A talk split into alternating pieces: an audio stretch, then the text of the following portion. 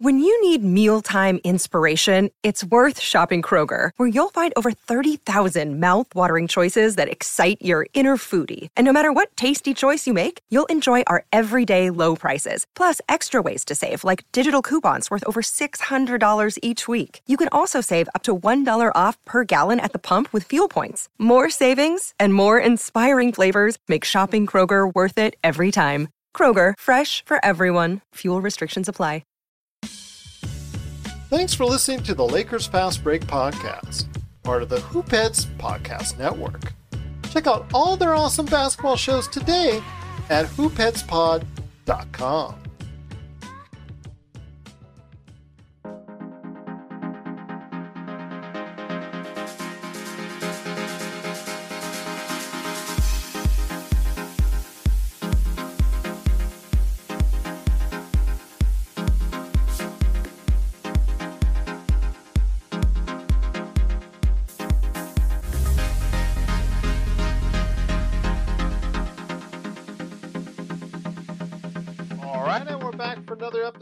Lakers Fast Break podcast. It's Gerald Glassford coming right back at you here from the Lakers Fast Break, Pop Culture Cosmos, Inside Sports Fantasy Football, and Game Source. We truly appreciate everyone out there listening to all of our shows, and if you can, please give us a five star review on Apple Podcasts. Plus, if you can like, share, subscribe, follow, or do anything that you can to support us right here at the Lakers Fast Break, Pop Culture Cosmos, Lakerholics.com, and everyone at the awesome Hoopheads Podcast Network at hoopheadspod.com. It is sincerely appreciated. But we were planning on stopping by and giving you guys all the latest goings on in the world of basketball, along with our thoughts on trade targets and things of that nature for the offseason for the Lakers on Thursday. We were going to record and drop it on Friday, but I liken it to a game I just reviewed this week for the Pop Culture Cosmos in Chivalry 2. Because really, when it comes down to it, if you play that game, it's organized chaos. And that is what happened in the past 24 hours with the NBA. Organized chaos. We have playoff upsets. We have coaches getting fired. We have front office shakeups because of analytical people, because of front office people. Longtime vice presidents are gone because star players are upset. We've got a whole bunch of drama going on all over the place. We've got major injuries. We've got playoff upsets.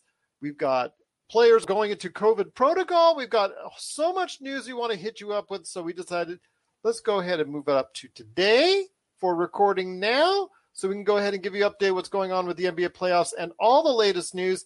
And we'll go ahead on our Sunday night telecast, aka Monday for when the podcast drops. We'll go ahead and give you our thoughts on what's going forward. If we were the Los Angeles Lakers, who should we target and all that. So we'll go ahead and drop that for you on Monday's show.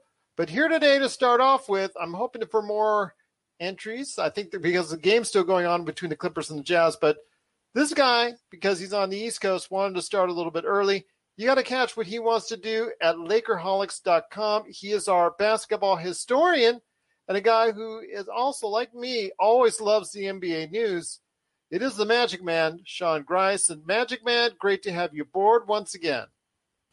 Thank you very much, Gerald. And you were right. It was organized chaos today. And uh, it's kind of funny. Halfway through reading the day's events in the NBA, I had the Stranger Things theme running as if it would have been the perfect theme for what was going on in the day.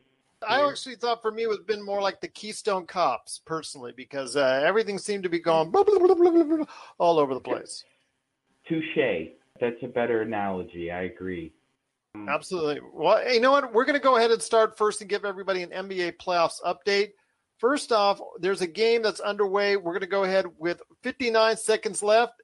The Clippers, my oh my, what a surprise in Utah, are leading by seven over the Utah Jazz. And we'll talk about that game coming up here in a few minutes, but we'll let that game finish.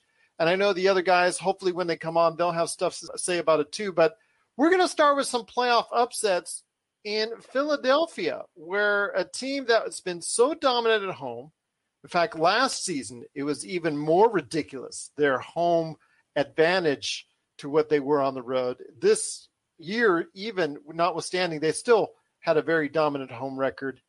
But the Philadelphia 76ers now find themselves on the verge of elimination. Yes, the number one seed in the East thought they would have an easy time of it in this round against Atlanta. But you know what? Trae Young has said, eh, eh. I've all grown up now. It's been such a great showcase and a great coming out party for him. For years now, he has been hearing how he was the lesser part of the Luka Doncic trade, and he's been hearing that for years. It's something that he has taken heart, and look at it now. Luka Doncic is now in the middle of Dallas upheaval and chaos, and my friend, we now have Trae Young averaging well over 30 points a game, providing over 10 assists a game. He's been doing a tremendous job. And I'll tell you what, Magic Man, it gets no better than the performance he's doing right now. He is growing up in front of our eyes as the Atlanta Hawks now lead three games to two. Trae Young's mojo impressive. He just has a command now when he has the ball. He, he reminds me a little bit of, you know, a Pedro Martinez or a Kobe Bryant, Where wherein they get their ball, it's their ball. I'm going to hold it for five seconds. I'm going to hold it for 18 seconds, but it's my ball until I decide to give it up. And you just love to see that out of a uh, young player. I remember Kobe maturing in that fourth as well. I, mean, I, I really don't see Trae Young getting past the um, Eastern Conference Finals if Atlanta does pull a series out, but his trajectory is impressive. He's an MVP candidate, I would say, moving forward. And I would say, you know, Atlanta has a lot of good problems to look at right now because Lou Williams and Trae Young in the backcourt is a problem for Philadelphia's all defensive tandem of Simmons and Thybulle. They just create a lot of mismatches, and Lou's proving once again that anywhere other than the Clippers, really, he's he's a difference maker in the playoffs, or or he can be. He was with Toronto. He never made the playoffs with us, but I sure loved his punch off the bench. And it looks like Philly's in a pickle here because this is going at least seven, and if uh, the Nets finish off the Bucks here, there's KD just waiting for you. We'll talk about KD's performance here in a few minutes, but also here with us today is a good man indeed. You got to catch whatever he's doing as part of Lakerholics.com. Felix, you're right. These injuries are crazy, and we're going to go into all that as far as a major news update is concerned. But first off, it is Atlanta and Philadelphia, with Atlanta taking a three games to two lead as they head back to Atlanta. But it is El Rob and El Rob, as Felix gives you the shout out there on the comment board. Great to have you here, my friend. I mean, you've got to be impressed with the bravado, with the confidence that Trae Young and this young Atlanta squad now has. Absolutely. I mean, I went with the Knicks. I thought the Knicks would beat line in seven, and uh, Atlanta handled them very, very easily. So um, you were onto the Hawks early. So kudos to you. But they are playing exceptional for a young team like that to have no fear to come back from 25 down late in the third quarter and win in Philadelphia in a game five. You know, it's hard to think back to a really young team that has won that type of game in that real first taste of playoff experience. I mean, that's that's very, very, very rare. So you have to give Nate McMillan and you have to give, you know, all those guys, uh, you know, a lot of credit. So Philadelphia may not make it back. You know, it's a lot of blame to go around. Uh, you got to. I'm going to say the key, the key turning point if Atlanta wins the series is Joel Embiid in the second half of Game Four, going 0 for 10 or 0 for 12. Really, at a time where he, especially missing that easy shot near the end, absolutely yeah. just blew it. And yeah, uh, to me, right there, I think that's where the series has turned. I don't know why Doc even call, keep calling those plays, and then the guys aren't like Jim Jackson said today. Sometimes you can't do the play that the coach called if it's not there.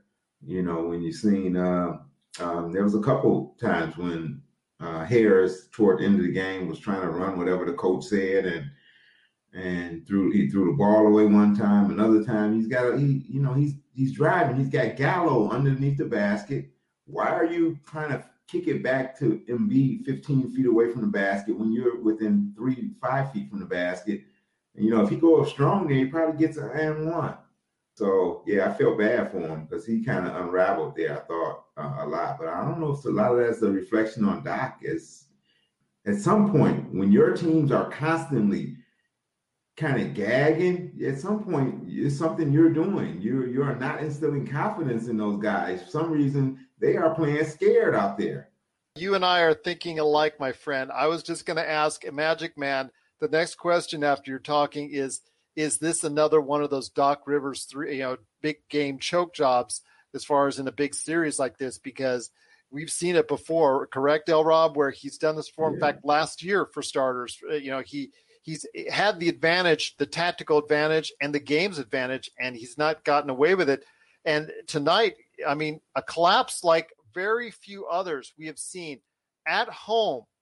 You get outscored by 21 you give up 40 points at home in a playoff game. Magic Man, that is inexcusable. If it was me, I would go Laker Tom, and if it was the Lakers, I would go Laker Tom on somebody, and I would just rant and yell and scream and rave that I think the coach would be fired and all that stuff. But to me, that is just inexcusable in the fourth quarter of a playoff game. Game five, not game one, game five, a pivotal game in the series you give up so many points in that fourth quarter.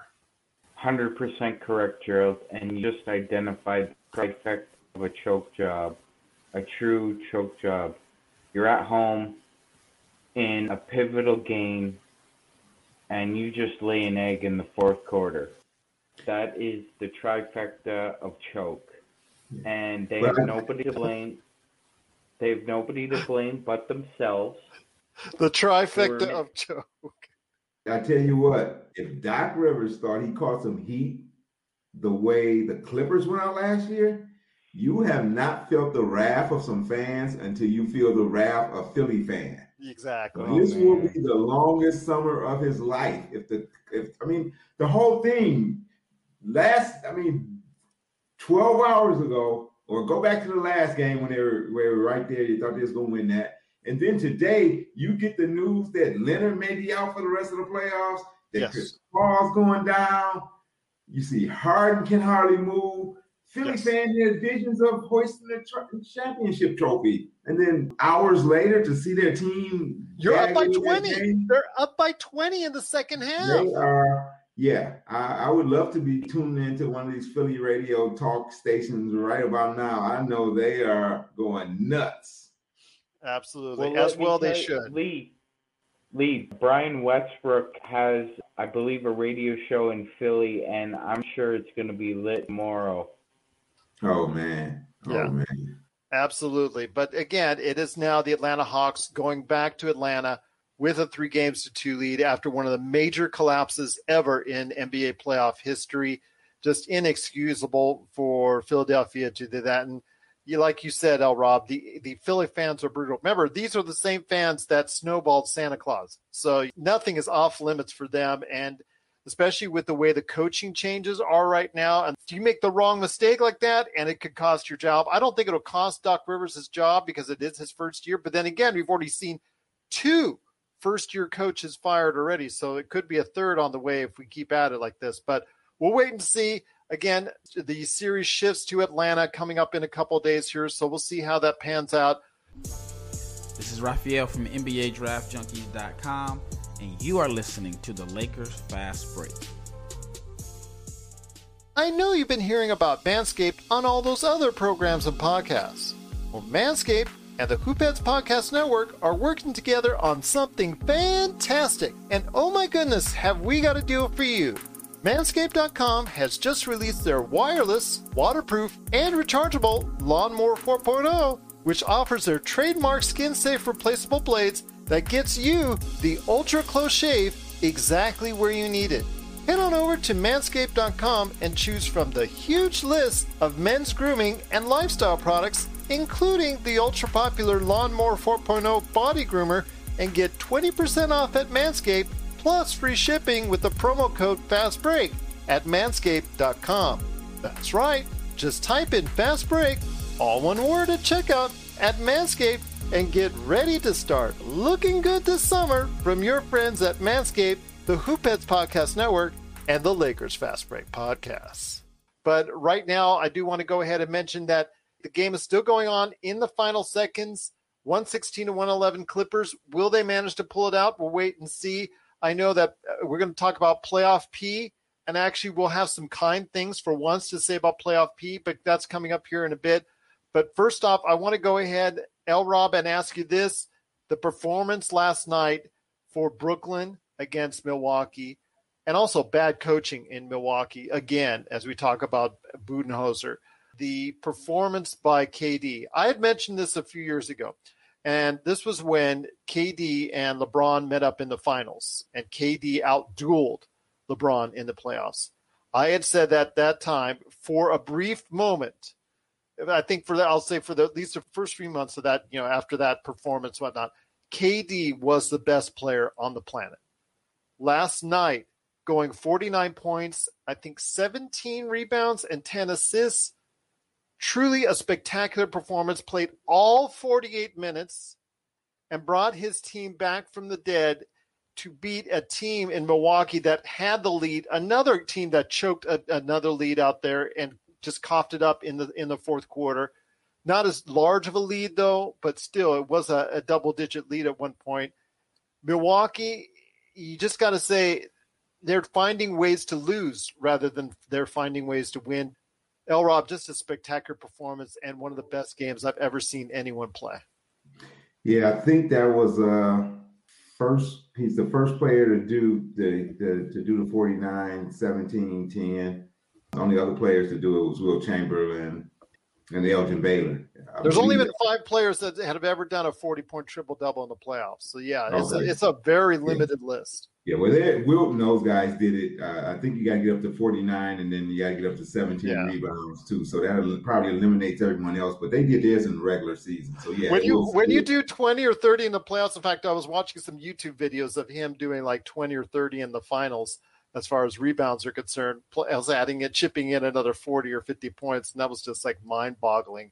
And then I, I saw him closing out the series against the Knicks, get like eight block shots, and it's just it's just crazy, just crazy, like video game stuff yeah. for him. But, but yeah, yeah just a tre- but just a tremendous performance by him. You got to be impressed. And again, he is playing like the best player in the world right now. You know, when you go back to that series where you know people anointed KD, it, it, yes, I could see that, but it still was a little bit it just you don't get it every game. You don't get it every game. Leading a little bit more, even though he outdo LeBron in the finals. I think that was the game LeBron opened up the finals with like 50, right? Didn't he drop 50 like yeah, in the first but, game of that but, series? But he closed it out so strong against yeah, LeBron, and that and so that time it was that time.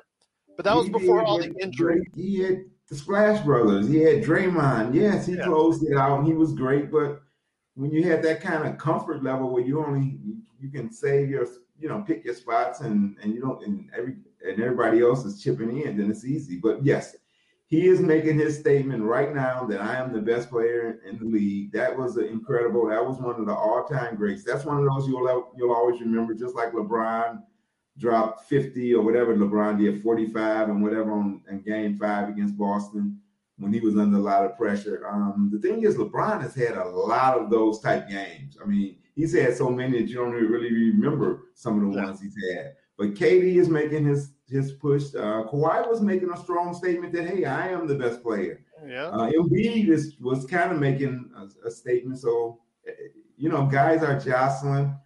The thing with KD though, and I want to give him a little bit of props again. Played every single minute of the game, and he played defense strong. And the thing is with Mike Budenholzer, and let me turn it also over to it and give it this guy a chance. He is the mastermind behind Lakerholics.com. It is Laker Tom. Tom, we're talking about the Brooklyn series right now, and with Budenholzer and L. Rob. I'm tell me if you concur as well. Mike Budenholzer. Okay, this is the second year row. I'm going to mention this. Yes, PJ Tucker has had moments in time against KD, but also there's been time in the series that he's gotten roasted.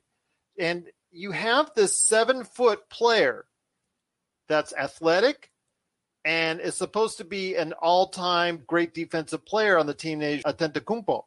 And Giannis Antetokounmpo, for the second year row, is not consistently playing defense on the other team's star player. We saw it last year with Butler from Miami. He didn't play defense on him. He played like his still like his swing or he's guarding someone. He wants to play off the defense.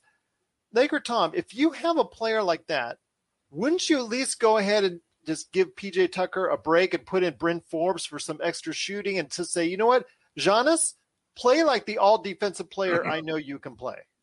Yeah, I tend to agree with you. And and second year in a row. Second well, but year it, in a row. but yeah, but you also probably have to understand that Giannis's strength is not being a lockdown defensive player, frankly. But That's not his defensive strength. His defensive strength is that he's got a great body. He can he can block shots in the low post. He's uh, a physical player and so forth. But he doesn't have the quickness to to stay with Durant and and uh, I think his coach may have made the decision not to put him on Durant simply to save him from being embarrassed. But there's also a second part of that that that goes that defense is as much a mental game as it is a physical game. And the difference between guys like LeBron James and Anthony Davis, who both volunteered for the challenge to guard the other team's most effective player rather than shying away from it, like a lot of the other superstars in the league seem to do. And so I think that it's it part of it is part of it is maybe the coach recognizing that his player is not that kind of player who has the physical or the mental ability to go out there and take a challenge like trying to shut down one of the top scorers in the league, you know, and and believe me, you know, I mean, I'm not a KD fan to be honest with you. And I'm sure I'm not a Brooklyn Nets fan, but that was one of the greatest playoff performances I've ever seen. And who's the greatest player today or this week or this month or so forth? Throw the injuries out the door and so forth. That opens up opportunities for everybody. But this has been a season of unprecedented injuries, unprecedented all star players going down in the regular season, in the playoffs, and we haven't even gotten to the conference finals, for God's Yeah. sakes. Yeah. You know, so That's you why can, it's been so fun the past you, 24 you can hours. expect it, you know, and I mean, it's just like this crazy day where there's so much news happening that Lakers Fast Break decides they ought to have a podcast about it. Absolutely. Um, you know, I mean, it's you know, it's it's sort of like Donald Trump being president and you being in the news industry. You know, eh, because that's like the best thing that could happen to the news industry, and for all of these talk shows, for websites like Lakerholics.com and for podcasts like Lakers Fast Break, you know, this is nothing but low hanging fruit as being dropped we- in our hands. You know, as much as um, we like to say, you know, Yeah. I agree with you. the NBA you gotta- is a traffic accident right Yeah, now. It's like exactly. a race car accident. So It's organized chaos, and I love it. I love it. But Sean, speaking of organized chaos, we talked about just briefly about what's going on with the Clippers and the Jazz, and that game has gone final. And I gotta admit it, L. Rob. I gotta admit it, Laker Tom. I gotta admit it, Magic Man. Playoff P with tonight's performance has made up for hitting the side of the backboard in the bubble. It's just one Uh, game.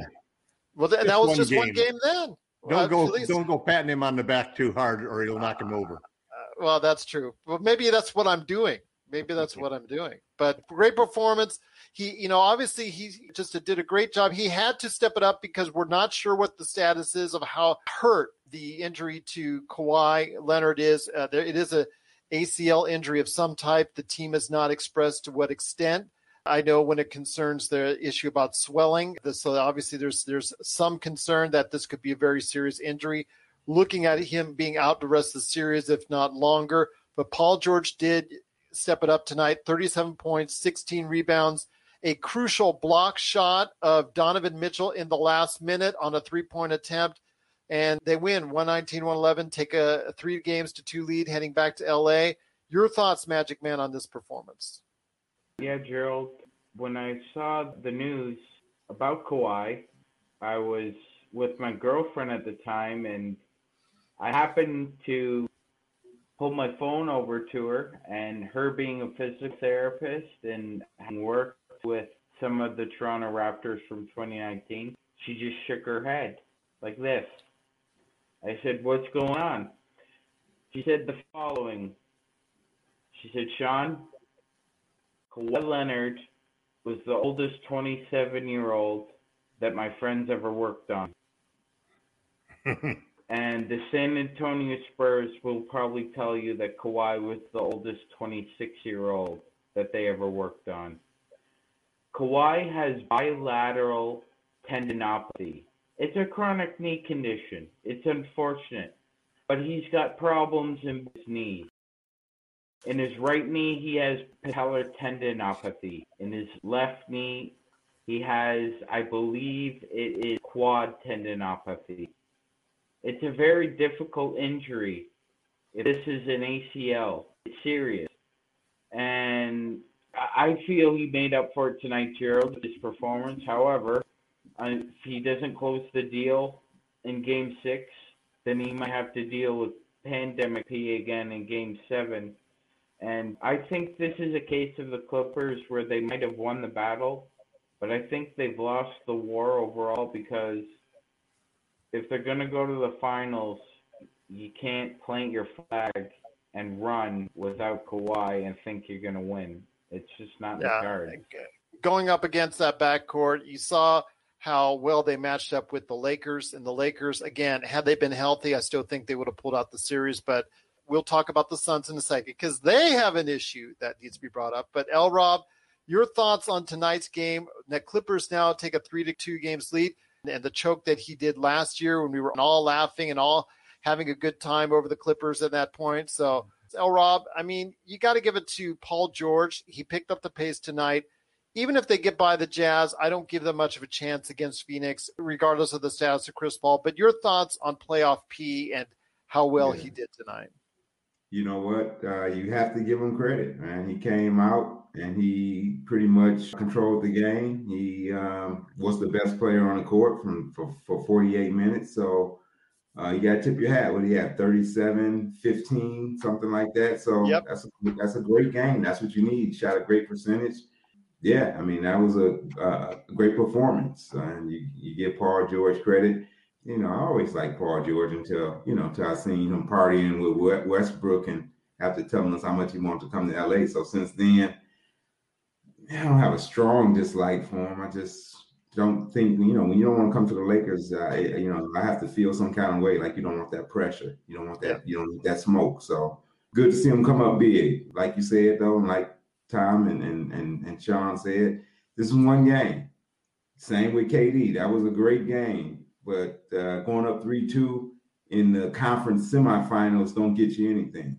So you know what, you got to back up those games with more games and you got to end up hoisting the Larry O'Brien. Then we'll give you full credit. Otherwise, we'll say, hey, that was a great run. But I have to go back to that Bucks game. That was, without a doubt, absolutely one of the worst coach games I've ever seen in 50 years of watching basketball. And that was, you got a man out there that's playing like a mummy, and you're guarding him. Oh, that's right. That's right. Because you had not only Harden out there, Shamet's the liability on defense. Harden, because of his injuries, you should have taken him to the rack each and every time. Forget the offense. Let's Harden shoot. Let him shoot. Let him be aggressive. Yeah. Double team KD and let leave Harden wide open. Yeah. Can he can he go to the basket? I mean, can he drive? Can he did he make what he made? One basket? One out of you ten. Like he's Kobe Bryant in his prime. You got Jrue Holiday. You're wasting one of your best defensive players guarding guarding a guy who can barely move, who showed no interest in really trying to score, who was yep. just a decoy before, and you never switched your strategy. That was and he was, out there 46 minutes. He was out there 46 minutes alongside KD. Just, yeah, that that okay. was mind-boggling. And yeah. somewhere in the course of all this stuff, I, you know, I what I would love to see, I would love to see Rick Carlisle say, you know what, all this drama that's going on in Dallas, you know, if it's true that this analytics guy is calling the shots, um, let me out of here. And and and Budenholzer get fired. Let Rick Carlisle go to Milwaukee. They will win a championship. He will lead that team to a championship if he goes to Milwaukee. So I would like to see them have a real coach, man. They got guys, who he looks baffled on the sidelines. You got your best player out there telling us that Kevin Durant is the greatest player in the world. It's like somebody needs to talk to him and tell him you never say that, even if you think KD is good. What Giannis in the post game is saying Kevin Durant's the best player in the world. What is this? What's going on over there? But doubling him Yeah, again I would have have been a smart say- move. Yeah, I have to say, Gerald, I agree with Lee and, and Tom there. Giannis aspired and does aspire to be like Kobe, but it seems like he's reverted away from the Mamba mentality these past two playoffs. With his You can't have the Mamba mentality if you can't shoot. Yeah, well, it, Kobe Kobe once said, "If you can't shoot, it doesn't matter if you go go right or left." You know, Khris Middleton made an incredible basketball play yesterday. And all Giannis had to do was put it up off the glass. He didn't even Right. need to go strong after it. Yeah. But Butterfingers dropped it. Yeah, but Khris Middleton, you a scorer. Score that. You're right at the rack. Also true. Well, Khris Middleton, a lot Also is asked true. of him.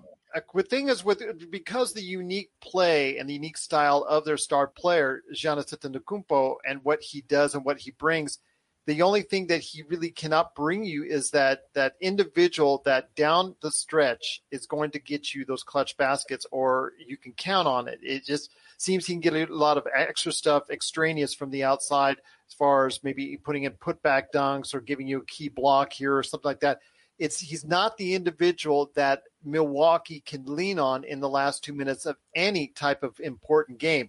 Who do they always lean on? Khris Middleton. Khris Middleton is a good player, a very good player, an all star, but he is not a superstar. And time and time again, so much is put on him. He would be perfect as a number two guy. And technically in Milwaukee, he is. But for some reason, always down the stretch, they play him like he's a number one. And the problem is he is not a number one. He's a number two guy. He would be the guy that, let's say, on the, on our team in the Lakers, the LeBron. Okay, they double team LeBron. You kick it out to Middleton for the easy three. That's the type of player he should be. But the problem is with Milwaukee, Budenholzer says, "Okay, I need you to isolate Middleton. I need you to take it, and I need you to make all the decisions with the ball." And the problem is he's not that type of player. But then again, we could go all day on Budenholzer's mistakes, and you know what? If they end up losing in the series, I don't think you'll be able to see Budenholzer in the job much longer than that because you know there's a lot of firings going on right now in the NBA, and we'll cover that here in a few minutes. But also here today to talk about what's going on with the major news all over the place is a good man indeed.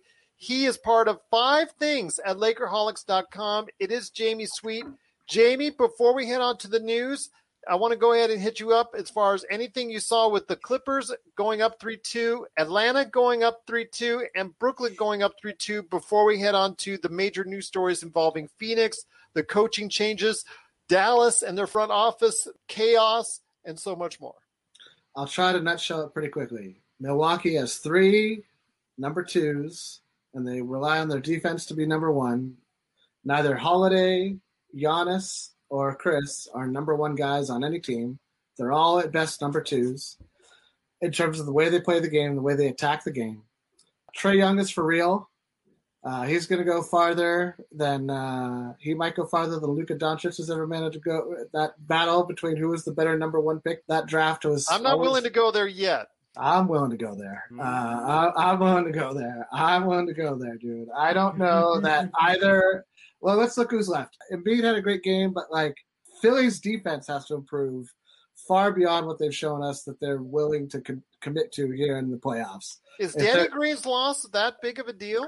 I think it is. I think Danny Green was essential in us winning the championship last season.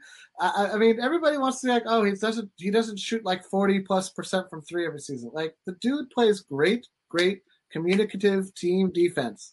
He was one of the guys that was one of the key cogs in our championship defense last season. Defense is somewhere where you can get away with guys with a little less athleticism if everybody is like on the same page. If you know where you're trying to move guys, you can get a step that you don't get with athleticism with smarts, but it takes everybody. We didn't have that at the in the playoffs this season, and we didn't have a lot of athleticism. Even though we had a well rated defense that wasn't performing as advertised at that point, which I think we are in agreement for. Listen, I think Trae Young knows how to make everybody on that team better the way Magic Johnson knew how to make everybody better on teams before he was a prolific scorer. In a way that everybody kind of expects Ben Simmons to be able to do. If Magic Johnson was a rookie today, I, I think he would struggle to play, right? Like he didn't have a three point shot. Whoa, whoa, whoa, whoa. I'll tell you why. I'll tell you why. It would take somebody who believes. We're on a hot take. This is a hot take podcast. That's all I I'll know. I know. I, the only reason I say that, there's only one reason I say that, is because there is so much more outside pressure from the world than when Magic came up to be a type of point guard, to be a type of player, to fit into a type of role on a team that does not always translate into winning, but translates into numbers, into raw stats, and into numbers that are bloated in many, uh, especially in the regular season.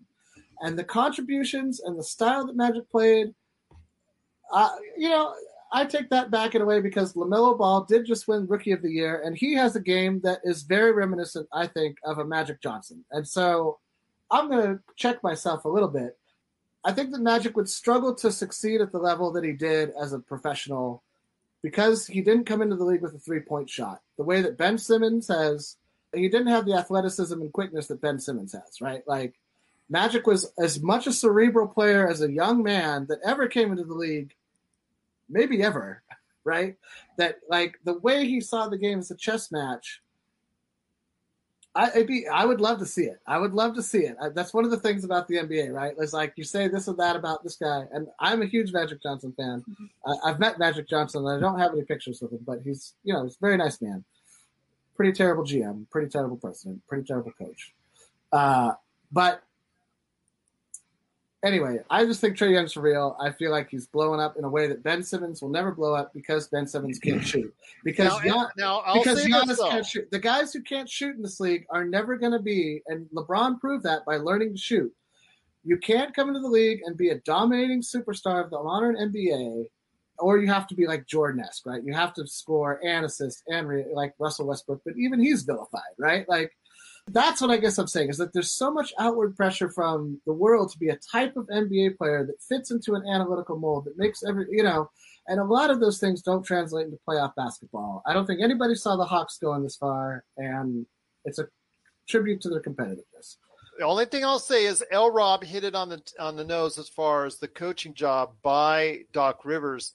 One thing I do want to say is, in a playoff matchup, you got to exploit weaknesses. And for all the great things Trae Young does on the offensive side, he is a major liability still on the defensive side. And I've have not seen Philadelphia take major advantage of that. And that's I think another key problem with this as well. Well, that's why Ben Simmons will never live up to the Magic Johnson label because he doesn't have that. Also, like I say, Magic was a cerebral player, but he was also somebody who wanted to win more than anything else on planet Earth.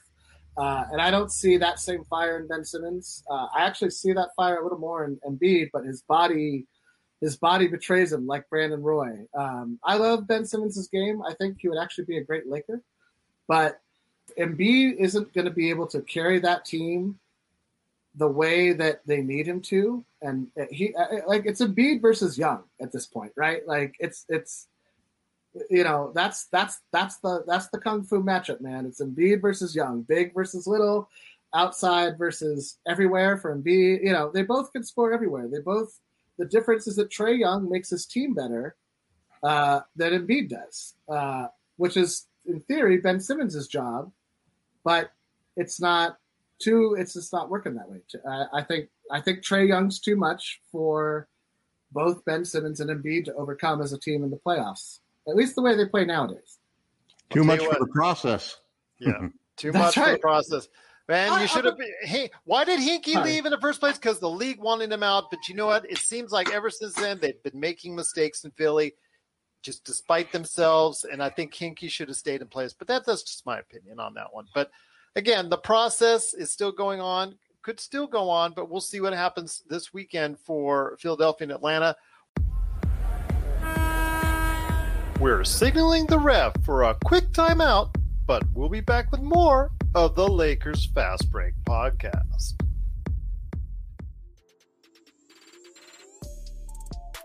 Hey, hoopheads, we all hate ankle sprains, and they happen way too often. Ankle injuries are the number one sports related injury. Aryse is trying to change that. With the iFast, your athletes get preventative protection and full mobility.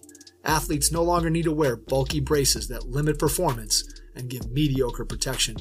Anyone playing sports should be using these products.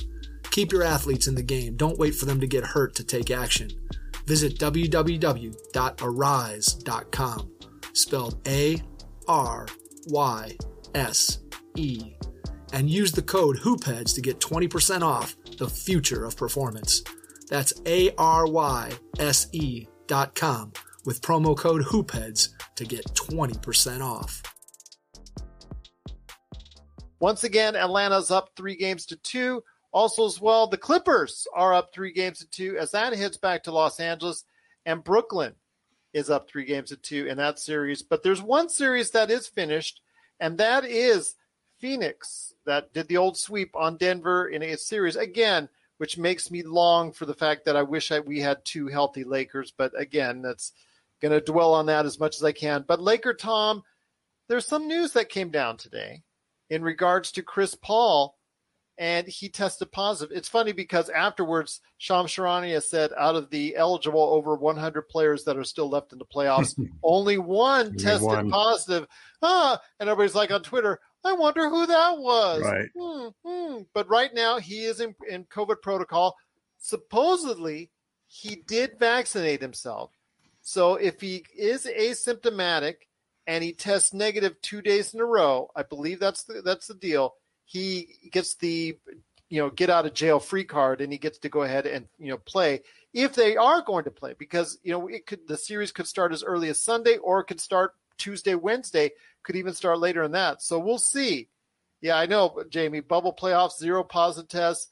But then again, that was in, in such a confined environment and all that. You saw after they finished off the series, Chris Paul went to the stands. He was hugging family members. And you know, I'm not going to say that did it, but you never know during the course of what he walked into locker room, somebody coughed along the way or, you know, just somebody random. You go to the store. I mean, it could happen to anyone at any point in time right now. Now that we are more open, less people are wearing masks, et cetera, et cetera. So, Laker Tom, I want to hear your thoughts on this with Chris Paul. If you think he's going to be out, and what would that do for Phoenix against the Clippers or Utah? I don't think he's going to be out. I mean, it would have to be one of those rare cases, you know, 10%, because the vaccines have proven to be close to 90%, presuming that he got vaccinated early before the Johnson single dose was available. So if he got the Pfizer or the Moderna uh, vaccine, it, it would be, you know, it's a 10 to 1 shot that he actually caught anything. On the other hand, you know, if you test positive, it has to mean something. Yeah. You know, If that's the case, he would be listed as a breakthrough Right. individual, meaning most likely he will not suffer. Yeah, but there are, the problem issues. is there are a lot of false positives that, that Yeah. happen out there, so you can't really rely on that test. It's, it's why they have the two two negative tests would override that. well, at least they have some know, time for him to figure it Yeah, out. uh, you know, so I think I think it'll be fine. You know, I, I think it's possible that you know, I mean, if he has COVID, that's going to hurt the Suns. But you know, I, I tell you, one of the guys that impressed me more than almost anybody else on that team was Cameron Payne. You know, you look at guys like Rawson, uh, like Payne, who come out of nowhere, you know, and all of a sudden are playing, and he has a quickness to him that's really difficult to contain. He gets to the rim as well, maybe even better than a guy like Schroeder. And he can shoot the three. He shoots off balance. He's got more of a set shot, you know, like Schroeder does. But at least it's a quick, it's a quick moving shot. So, yeah, we're, you know, this is this is, in my opinion, we had the bubble playoffs, the bubble championship. This is the the bubble tax or the bubble penalty championship because of all of the people that are injured out there. And as we look at the teams that are remaining and the teams that are likely to win the championships, it's going to be very difficult for any team to go in there fully fully healthy, you know, for the championship. I mean, Donovan Mitchell is not was not Donovan Mitchell tonight. And I know they kept giving excuses for it, but man, he bricked a couple of threes that were just wide open threes that you'd normally expect him to have a good chance to make. So every single team out there has an issue with a player that they're missing that, that is a valuable part of the valuable cog in their machines. So it's going to be interesting to see who's going to win the championship this year. You know, as a Laker fan, I enjoy watching all of the games. I'm obviously rooting for, uh, unlike almost every other sport, well, I'll root for the team that took out my team. I'm probably rooting for the Suns. I only have a couple of exceptions for that. I once rooted for the Boston Red Sox when the Yankees got taken out. I will never root for the Los Angeles Clippers if, even though they're from the Western Conference. And uh, there are some exceptions like the Boston Celtics and, and the East that I just won't root for because they're that's just the way I'm built. But uh, I think the Suns will be okay. This is one of those seasons, you know, like there was an advantage that you had in the bubble for guys not having to play in front of crowds on the road. And you saw some guys shoot lights out for doing that. Now we're playing with fans on the road, but the teams that have continuity, you know, and, and we're primarily talking about Utah and, and Phoenix, everybody devalued their finishing first and second, thinking that the Clippers and the Lakers were the better teams. What stood out to me in these playoffs, I think, is that they probably deserve that first and second rating, and the continuity that they have is is what's held them through the first two rounds of the playoffs. The Suns have proven that they can take care of business. You know, they took down a Lakers team that, even though they were hobbled, is the defending champion, and it takes a certain amount of of pride and desire to do that. It's something that I think you can easily not give the proper value to. So I think that they deserve a lot of credit for how they played against the Lakers. I think they deserve credit how they played in the second round. They're the only team that's sitting out there waiting for their opponent to be decided. And uh, they're the team that I think may have a shot to win it all. You know, it it just depends what happens with the injuries on the teams coming from the East, and um, you know whether or not the teams that are going to win in the West, uh, whether or not the Clippers can probably get Kawhi back. Now, if uh, if they lose CP3 because he ends up having COVID or something like that, comes back with a second positive test, that'll hurt him. But it wouldn't hurt him as much as, let's say, the Nets losing Kyrie and uh, and Harden, uh, or as much as the the 76ers losing losing uh, Embiid. So you know, it's it's Chris is more of a guy who's given them confidence through the year, but I think what he's brought to that team is not going to disappear if he's not playing. Well, I'll tell you what, it's going to be very interesting to see how this plays out. Again, he needs to get two negative tests in a row to get cleared. Will that happen before the start of the next round? The Western Conference Finals, we'll wait and see. But again, Chris Paul is currently under protocol. We'll have to wait and see uh, what they'll do as far as that. And hopefully he'll feel better because I don't wish any ill will on Chris Paul because – you know, obviously he's a he's a great player. Might be a Laker well. next year. You never know. You never know. You never know. Nothing is out of bounds at this point. But we'll talk about all the trade targets or targets that the Lakers should go after coming up on our show on Monday because the fact we've got so much to talk about. We thought we'd come on a little bit early and talk about all the great news, but Magic Man, you're upset right now because we're going to be talking about the mess in the Dallas front office right now because it's been something very interesting to see over the course of the past 48 hours. The Athletic, not Tim McMahon of ESPN, who's the vaunted Mr. Texas reporter that was supposed to get all this news. It was the Athletic doing some really investigative journalism. And as a fellow journalism major and graduate, I really just truly appreciate the work that they did on it because they've been they they found out that there's been a lot of tension behind the scenes in the Dallas Mavericks organization really stemming from what I guess the the issues between Luka Doncic who you really don't want to get upset if you really want to hold on to him long term because he's on the verge of signing a mega contract here in the not too distant future and the director of quantitative research and development Haralabos Voulgaris who, if you're not familiar with him, is a major individual out in the gambling scene.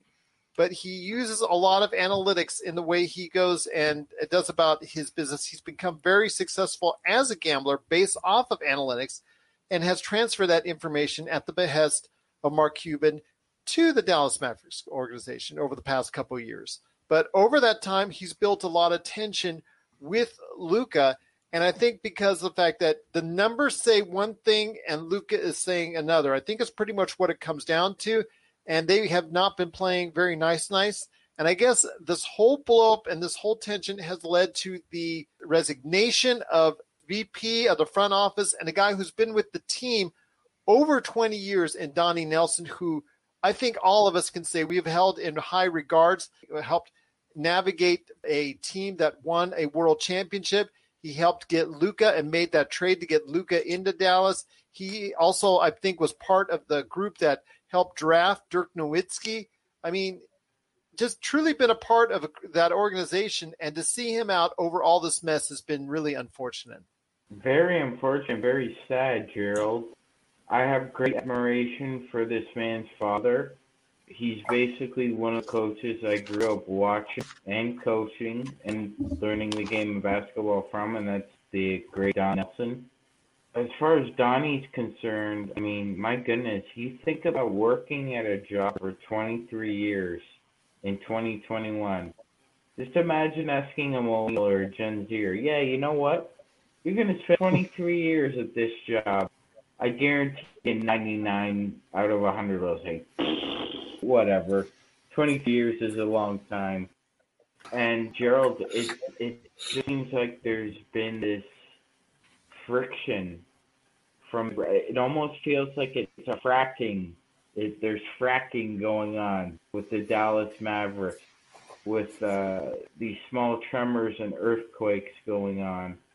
I agree with you. It looks like Cuban is really adopting the model of the Tampa Bay Rays ownership. And those guys were from Wall Street. And you talked about the gambling expert that he has. Look, a lot of these guys get in a room with these owners, these math nerds, and they basically convince them a way to run an organization or club that really hasn't been done before. They're so convinced and they're so enthusiastic about their their package they wrapped up and put a nice bow on for you that convince you that what they're selling is real. And like you said, Gerald, it looks like it's a battle between the math nerds and Luka's feel for the game. Now, when Luca talks about a feel for the game, I know exactly what he's talking about because Magic talked about that all the time. He would say, "Yep, yeah, we'd go into film study, we'd all understand what we had to do, but five to eight minutes into the ball game, the, the game plan went to kaput. There's foul trouble, somebody got injured, so Magic, when the game plan didn't work, I went right to Pat Riley. No, Pat, I'm gonna feel my way out of this." And Riley would say, "Yeah, go for it, within reason." And it just seems like Carlisle is. I don't think he's resisting Luka at all. I think it's a more of a push and pull. And obviously now we see Carlisle's been pressured into using lineups, into using players that he doesn't really think will give him a matchup advantage. And um, I kind of agree with Lee. I think if Bud is fired, it makes it really easy for Rick Carlisle to say, bye bye, check, please. I'm going to resign. And Milwaukee would hire him in a, in a New York hot minute, like Lee said.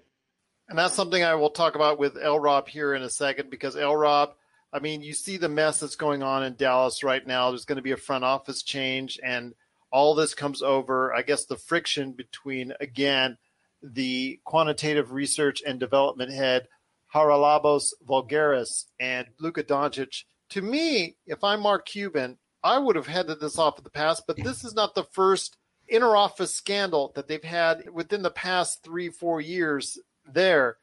For for someone who everybody sees on the outside thinks they've got their stuff straight in regards to Mark Cuban, I think more than meets the eye if that's concerned because we've already seen it now once. I think twice. This is I think the third office scandal that they've had of some type in the past three, four years. Yeah, you got to give Cuban first a lot of credit because he took over an organization that was uh, in in disarray, and he's made them one of the better, best franchises in the league. So yeah, he's he's proven to be a great owner, and you know he got them their own plane and different things he did to really make it player friendly.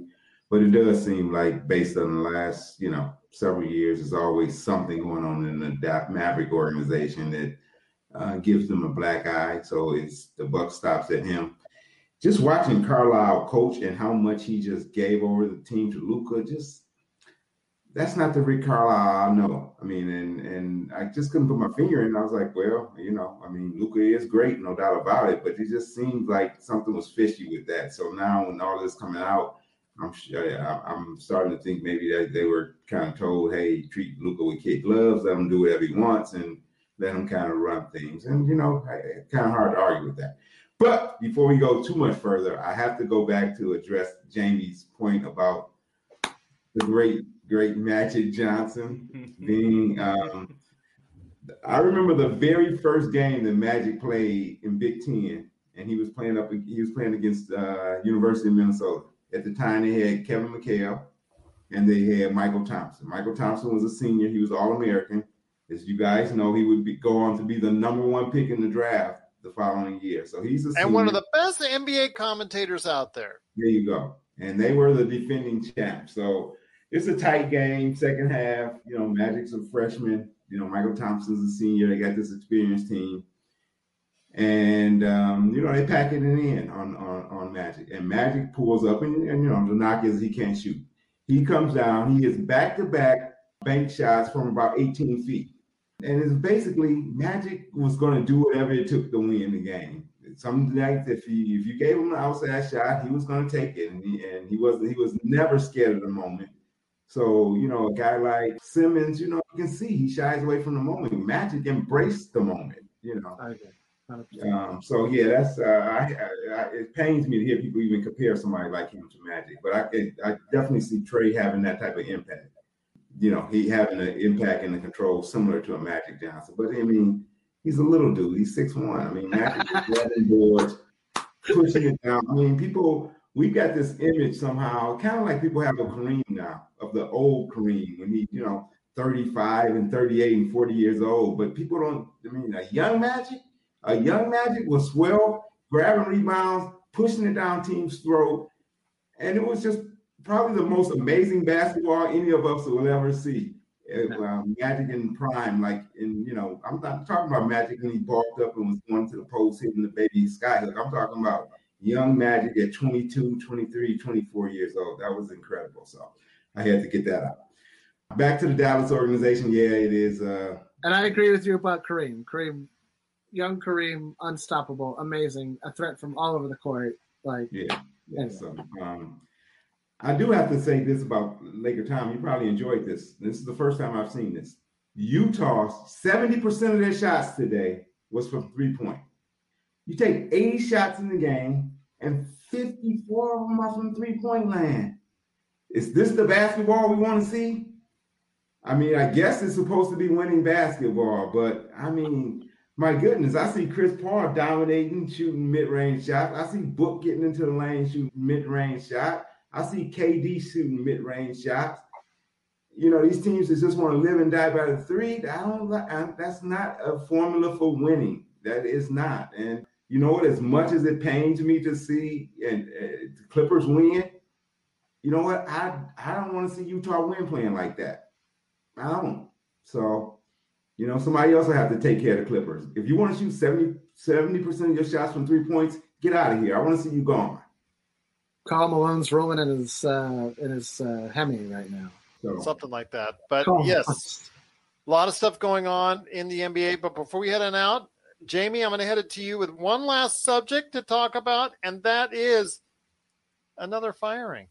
And that was Stan Van Gundy, the second coach this so far this offseason that has been fired after only one season did a terrible job with a somewhat talented nucleus in New Orleans. Didn't even make the playoffs. Didn't even make the plan, and was rewarded for his troubles with the early ouster. Your thoughts on it? Was it well deserved, I still think a lot of it. I, am in agreement with what I heard over. I think it was either podcast or NBA radio, putting a lot of it on David Griffin, and I do put a lot of it on David Griffin for some of the things that he did as far as making this a talented but very uh, non-well fitting roster. It's like a beautiful puzzle, and not all the pieces fit.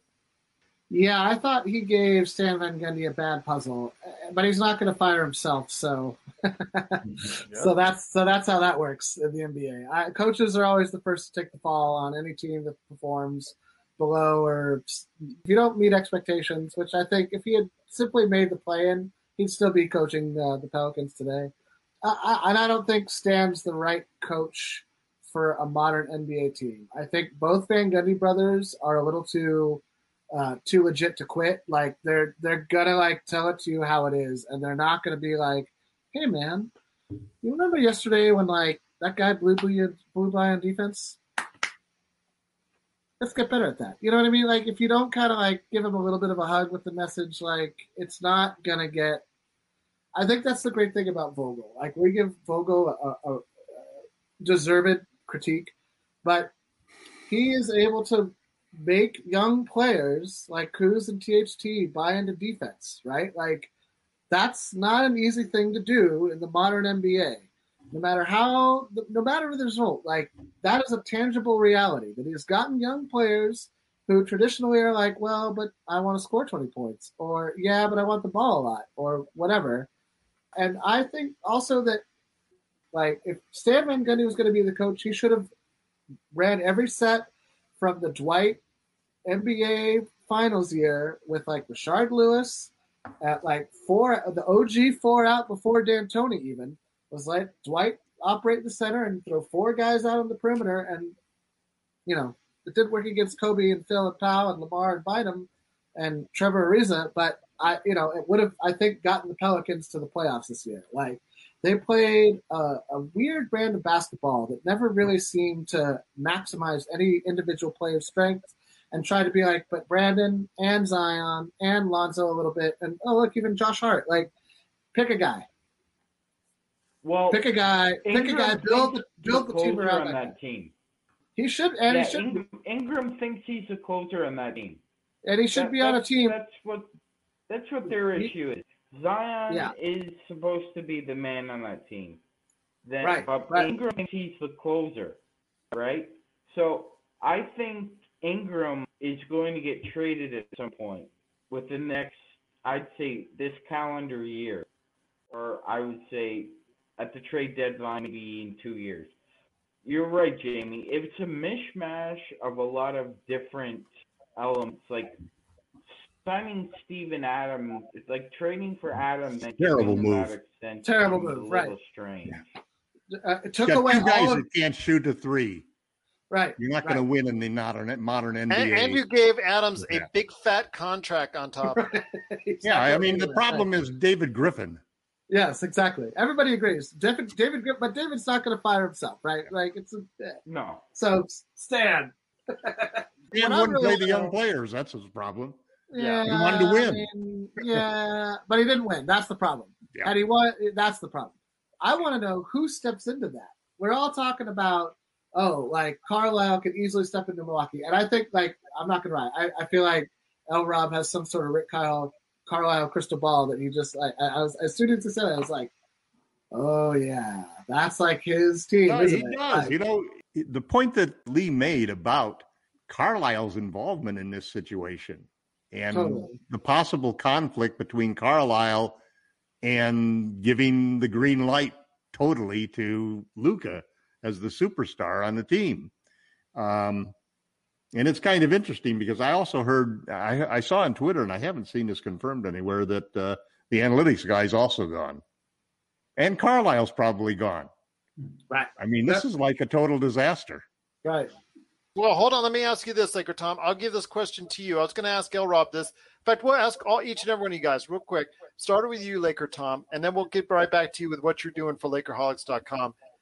Is the New Orleans Pelicans the best stop of all these vacancies. And we're going to include Milwaukee. If Milwaukee chokes it and we think Budenholzer is gone, where's the best spot do you think right now? You know, I think I think Kinda also tough too, there's a possibility there may be an opening in Philadelphia. Well, you're talking about the Blazers, the Bucks, the Yeah. Pelicans, the I don't think they'll fire Doc. I, even even if he chokes it, I don't. And You know, I, I actually I actually think the best job could be Luka. the Wizards. The best job could be Luka. Could be Because you the got to remember, if they fire Doc, they'll have two coaches on the payroll, right? and No, they'll have Philly- to get a third. Yeah, Brett well, Brown- it's like luxury tax. If you want to win, you do it. Yeah. Or is, was Brett Brown Unless let go the in the last year? Not renewed. I'm not sure. I, I think let Brett Brown had one at least one more year on his contract. Right. I, I didn't say Doc. I said the Bucks. Uh, Oh no, but I, think- meant I think, if Philadelphia goes, if Philadelphia goes, I don't know. I, I think they, they look at the. I think I, it'll- I think, think they'll keep Doc. I think they'll keep Doc. Yeah. Who's I the would next big superstar? Who do you think is the next big superstar? Trae Young. Luka Doncic. Uh, Uh, that's another. That's another podcast for another day. That's another podcast for another day. But go ahead, Sean. But that's Go where ahead, you Sean. go. You go where the Yeah, I was- superstar is. Go I was ahead, going to say this: if New Orleans buckles down here and identifies a young, up and coming assistant coach, I think you could find the right mix to blend with the, this younger. This is going to be Zion Williamson's third coach in his third year. His third coach in his third year. This is But the they aren't gonna win in the West for five more years. To. And you have to make sure that his player development is on a level that meets your expectations. And a third coach in third year isn't isn't close to what you want. So you need stability here. And you've identified the players that Zion likes that you can build around. But until you trade Brandon Ingram, who thinks the closer, it's going to be a constant battle between him and Zion. But of all the places in the NBA, team. which which one? If you're a coach that can get any job right now, and we're going to include Milwaukee, if again Budenholzer does that actually does a choke job, and fin- it gets finished off by the Brooklyn Nets. But let me ask you, which job is most tantalizing to you? The best job, I think, is the New Orleans job, and the worst job I think you could take right now would be Portland. Wow, because I would have chosen Orlando, but that's just me. I- OKC. Okay. No, OKC's got a, a, a well, well, well, sorry, Washington. Washington, yeah, he, he was from Washington, Oakland. right, I, I would have probably said myself, Orlando's the worst job about Is it- all this. It's a toss up between Well, Magic. they're going to be rebuilding jobs, so Yes, forever. But L. Rob, if there was a team, let's say you're a coach out there and you're the hottest name out there, and you can get any one of these jobs, and we'll throw Milwaukee into the mix. Which Yeah. would you think is the best opportunity? Well, I like what Tom said. You always go where the superstars superstar is. So if a team got a superstar, then they're in the running. But it's really it really kind of depends on do you want the pressure? Do you want to have a team where they're at the bottom, where you can be a fixer upper and build them up uh, a la Larry Brown? Or do you want to get into a house that's already ready made and you just need to tweak it? Um, there's going to be a lot more pressure in that uh, latter scenario. So it depends on your, you know, it really to me is between Dallas and Milwaukee because you got Luka and you got uh, Giannis. Those are clearly the, the two superstars. I wouldn't take a job in. Um, I mean, New Orleans is good and Zion has that potential, but that organization is in such a array. You know, you come in and, and things don't go well. Next thing you know, ownership want going to get rid of Griffin. I don't think it warranted firing the previous coach. That you know, Zion was Gentry. hurt. Yeah, Yeah, Gentry. yeah, yeah. No, Zion was hurt. What was he on? Minute restrictions. He played ten Yeah. minutes here, three minutes there, and he was out most of the season. And when he came back, they actually played pretty good, and then they were on the road before COVID hit. And uh, I thought they were on course to kind of make the playoffs. I think they were only like two or three games out. But at any rate, nevertheless, so he keep, brings in Van Gundy and then he blows him out. So yeah, he he's on a short leash. I wouldn't take a coaching job there, knowing that the GM may be gone because if the GM gets blown out, a new GM's going to want to hire his own coach. So Dallas, they just don't have the, you know, right now their organization is in kind of a flux too, but they got Luka. So you know, Luka can cover a multitude of sins. Um, then you got Zion, but Zion, I mean, and then you got Giannis. So I would go with Milwaukee. Give me a team with Giannis, who's proven to be a great player, one of the top five in the league. He just needs help in in in, in teaching him how to win. And if you're a great coach, I think you should be able to uh, figure that out. Um, boy, but Jrue Holiday, I mean, we've been talking about everybody else and giving everybody else grief. He has been very, very disappointing to me, and I like Jrue. and I thought he would be a difference maker. But some of the, you know, some of the decisions he's making, you know, it seems like guys who are normally not, who are pretty smart players, are making dumb decisions. So I, I mean, I'm kind of, I know I shouldn't always put that on the coach, but man, so yeah, I would take the. I guess that's my long way of saying Milwaukee is the job. They have a team that that can be um, a championship team, and if you're a great coach, I, I would want that pressure, and I would want to coach one of the greatest players in the league, and that's where I would go. We'll be back with more of the Lakers Fast Break podcast. Check out what's been going on with the Pop Culture Cosmos Show and the PCC Multiverse. My last movie that I saw in the theaters was The Last Skywalker. I know, condolences to me. Oh, so, wow, man. Right. I, I just had talked about that and I completely forgot that I saw that movie. Yes. that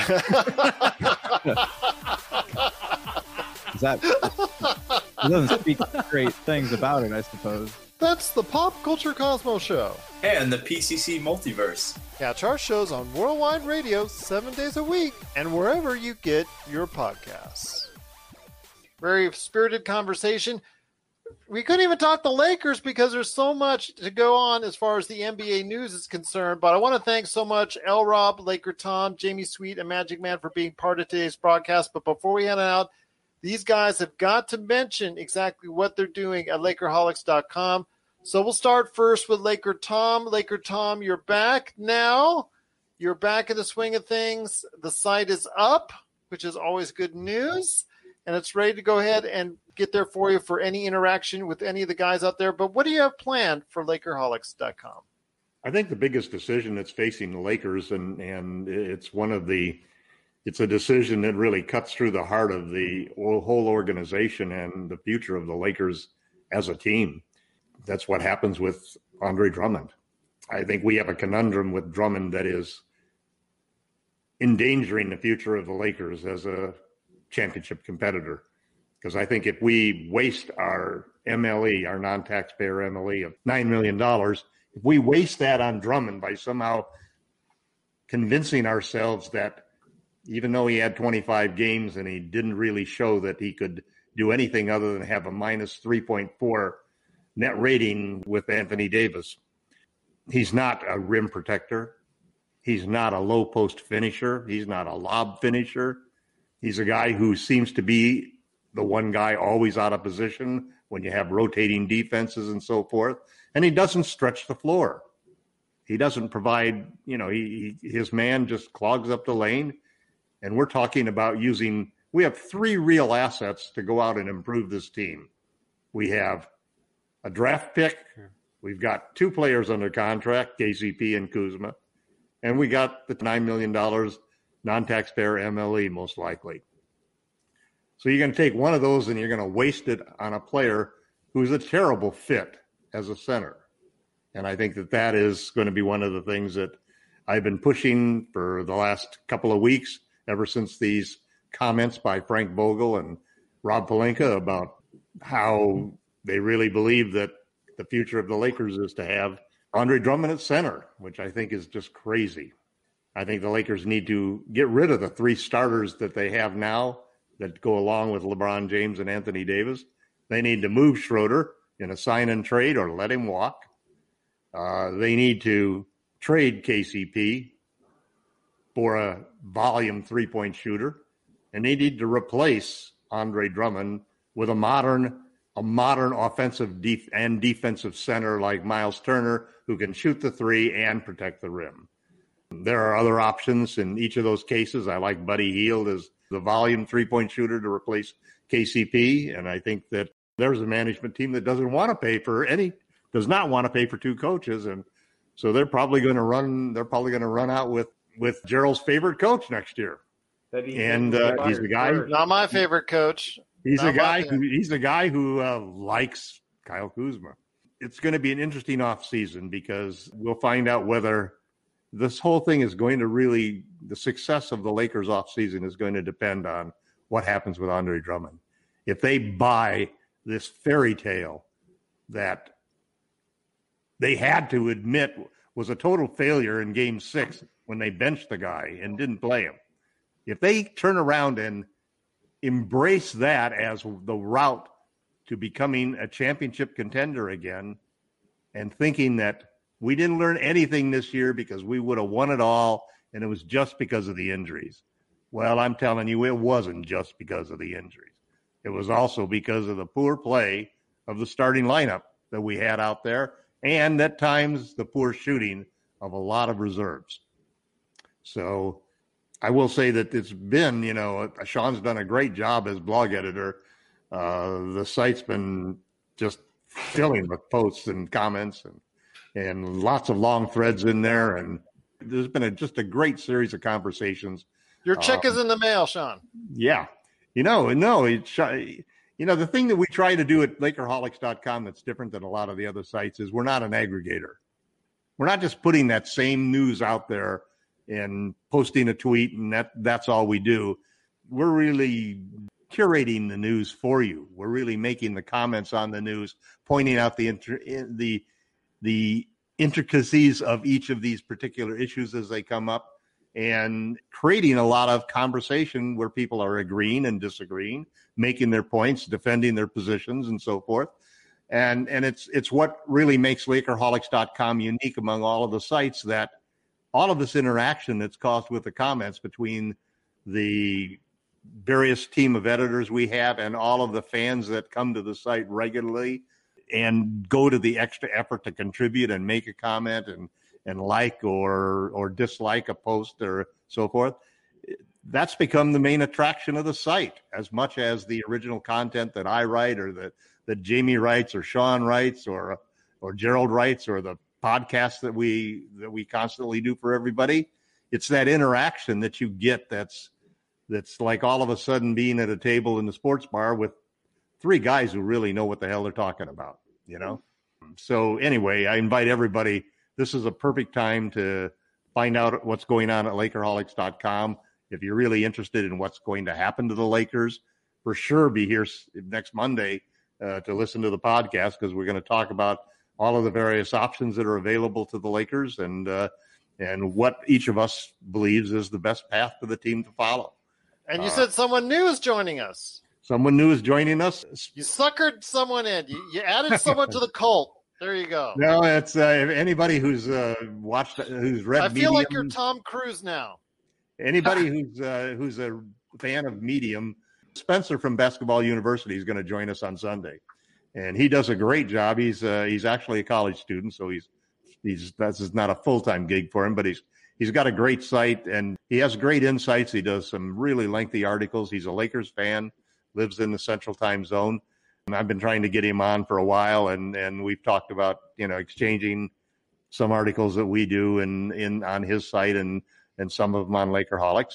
But so he'll be there. So it's it's it's going to be it's going to be a fun thing because none of these guys have had much experience. It's mostly been me in contact with Spencer, and he's younger than all of us. So give us a little blend for for you know you've got an old fan and me, and you got through all of these other guys who are sort of call them middle aged, if you will. I'm the senior citizen of the group, and uh, we're getting some young blood in there. So um, it'll be fun to to see uh, how Spencer does with all of the other people in the thing. And if you get a chance, go to Basketball University and check that out on Medium because uh, he's got some great stories, great insights, and just be ready to read long articles. Let me ask you this, L. Rob. How many days do you think it'll be before Tom kicks me, Jamie, and Sean to the curb? you guys will be on a short leash, so Spencer, bring the pain and uh, give give uh, Tom a reason to uh, make some make some big moves. But sounds like it's going to be interesting, uh, uh, Tom, and the uh, Lakerholic site, like you said. Sean has done a, a, a great job of keeping things hopping. So, I mean, these very interesting times. It's uh, exciting times if you're a basketball fan. Tough times for us for us Lakers, but I mean, you know, after you get rid of the initial pain of that, then you just kind of get back to making fun of other teams in their failures. To misery love company. So. Absolutely, but uh, Especially also, the Clippers. yes, but Oh catch El, but catch El Rob on Lakerholics.com with all of his great comments. Catch the articles from Laker Tom today at Lakerholics.com. Jamie Sweet, you've got five things coming up. Before you go ahead and tell everybody out there what you're doing with five things, how many days do you think before Laker Tom and Spencer get into an argument? Oh, I mean, all Spencer's going to have to do is say that you know there's a three-point list shooting center that the Lakers should get because of X, Y, or Z, and that'll, that'll, Andre Drummond. that'll There be it. I don't- uh, no, it could be Drummond, Adams, Howard, McGee. I mean, all I- guys, all guys we try to get rid of, man. Uh, uh, uh, I, you understand the point I'm making. You could agree with me that Jared Dudley is not the best 14th man in the NBA. I don't know if that would be enough. I think Tom, that's a playful, iconic uh, type. Of Okay, that's just for me. All right. That's okay. that's right. That's exactly that's for one man's benefit. But uh, okay. no, I mean, listen, you know, the Lakers have a big hole to climb. The biggest one being the cap issues, with you know a lot of salary tied up in roughly four to six guys, depending how retirings or opt outs or what have yous uh, all break. And that's like you're saying, a story for another time. It's definitely a changing of the guard the NBA this season. Uh, one way or another, a team that has not won the NBA championship in a brick ton of time will be uh, holding a trophy up. It's a bona fide guarantee at this point. so that's really exciting, I think, for the NBA. I will add that it's definitely a it's a tale of two seasons, right? If this were a Dickens novel, it would be a tale of two seasons. One that was interrupted and spread out, and one that was played from beginning to end but squished together. And we've seen a lot of interesting things that are not really normal, I would say, for the NBA in both seasons. So, what'll really be interesting is if things progress in a normalish trend, and we do still respect, uh, you know, masking indoors if you're not feeling great, or hell, mask up if you're not feeling great in general, right? Like many countries do it. It's not some sort of crazy mumbo jumbo science. It's that many germs are spread through the air you breathe, which is basically middle age science if you get right down to it. Magic Man maybe could back me up on that one. I don't Uh, want to catch a cold, and I don't want to catch COVID. That's so what I'm saying. there you go. That's what I I'm don't saying. want Who, to either. So who sorry. wants to catch a cold? If you do, if you want to stay home from work, you pull the Birdman pop. Birdman. I I, I literally I literally talked to people who have basically said, "I'm never going shopping again wearing a mask. I Right, haven't like- had a cold in a year. The Right, hell with right. it. I don't care how stupid I look." I'm, I'm sorry. You get to look like a like a bandit, right? With like a cool like if you could make cool, like like. Uh, that's all I'm going to say. I haven't had a cold in, in. I didn't get a cold in 2020, and I haven't caught a cold yet in 2021. Neither have I. Yeah, so This- I'll, it's a- it- a gold thing conspiracy going to ruin our society. You wear one like. uh, it, it, it sounds like it's getting late because Jamie's really going off the deep end. But before we head on out, New age for the NBA is all I want to say. Young stars. If Kawhi somehow manages to pull all the way through, he'll be the only one. I one of the few that's only won an NBA championship before, and, and that's yeah, I, but he's his knee injury is going to prevent I- him from doing anything else. I agree. Yes. But Sean, before we head on out, I know you got some great stuff as the blog editor for Lakerholics.com. So tell me your thoughts and what's going on at Lakerholics.com. Gerald, once again, thank you very much for sharing your platform with us and myself in general. It's been a real pleasure, and I hope it continues on the road. Sounds like a resignation Um, letter. I hope that's not the case. no, just uh, humble thank to Oh, okay. our- Well, thank you. Thank our you. Thank host. Well, you know Gerald, with all the injuries and with distractions and interruptions we've had here, I'm going to paint a picture for Laker fans and for general NBA fans. This year's playoffs has been like if there was a nuclear holocaust, there was only one gas station open, edible food available. But the gas station sandwich is about six months too old, and it's got gasoline dripping all over it. That's what we would be forced to endure this year with these playoffs. Unfortunately, LeBron wasn't the only one that this coming. Uh, Arash Markazi uh, had a couple of really good tweets uh, this evening that health officials from basically all 50 states predicted this would happen in the NBA. A short layoff with minimal rest. Players aren't getting their seven, eight hours of sleep that they require. There were a multitude of factors that led up to this.